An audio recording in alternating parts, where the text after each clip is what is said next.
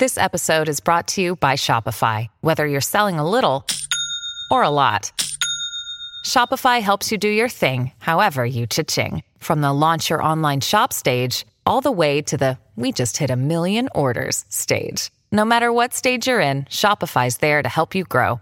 Sign up for a $1 per month trial period at shopify.com slash special offer, all lowercase. That's shopify.com slash special offer.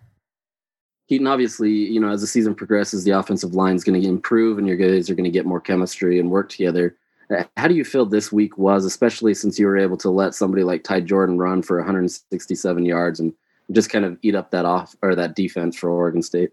I think it all starts um, in the preparation in the film room, especially with Coach Harding. Man, we we practiced every day full speed, and I think we all just came out prepared, and I think we did really well this week. Um, obviously, there's always room for improvement, and we're just excited to keep moving forward. As you guys look at this really weird year, I mean, is this more just a you know time for you guys to just uh, cope together and, and really just try try to get everything down, especially when you don't have a lot of games to really play in, in this season? Um, I think every year is a is a big year for us. I think every year is a year to come out and play as hard as we can. Um, obviously, it's a good year for us to. We have a lot of young guys who are, on the playing field, and uh, yeah, it's, it's a good year for a good experience. Hey, Keaton. Good morning.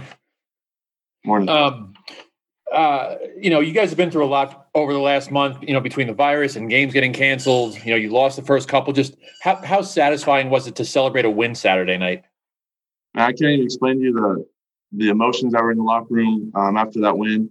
Uh, everyone's just so excited, and and you know, it just feels so good. All that hard work and preparation we put in, and finally coming out with the win. It's, I can't explain to you the, the great feeling we had.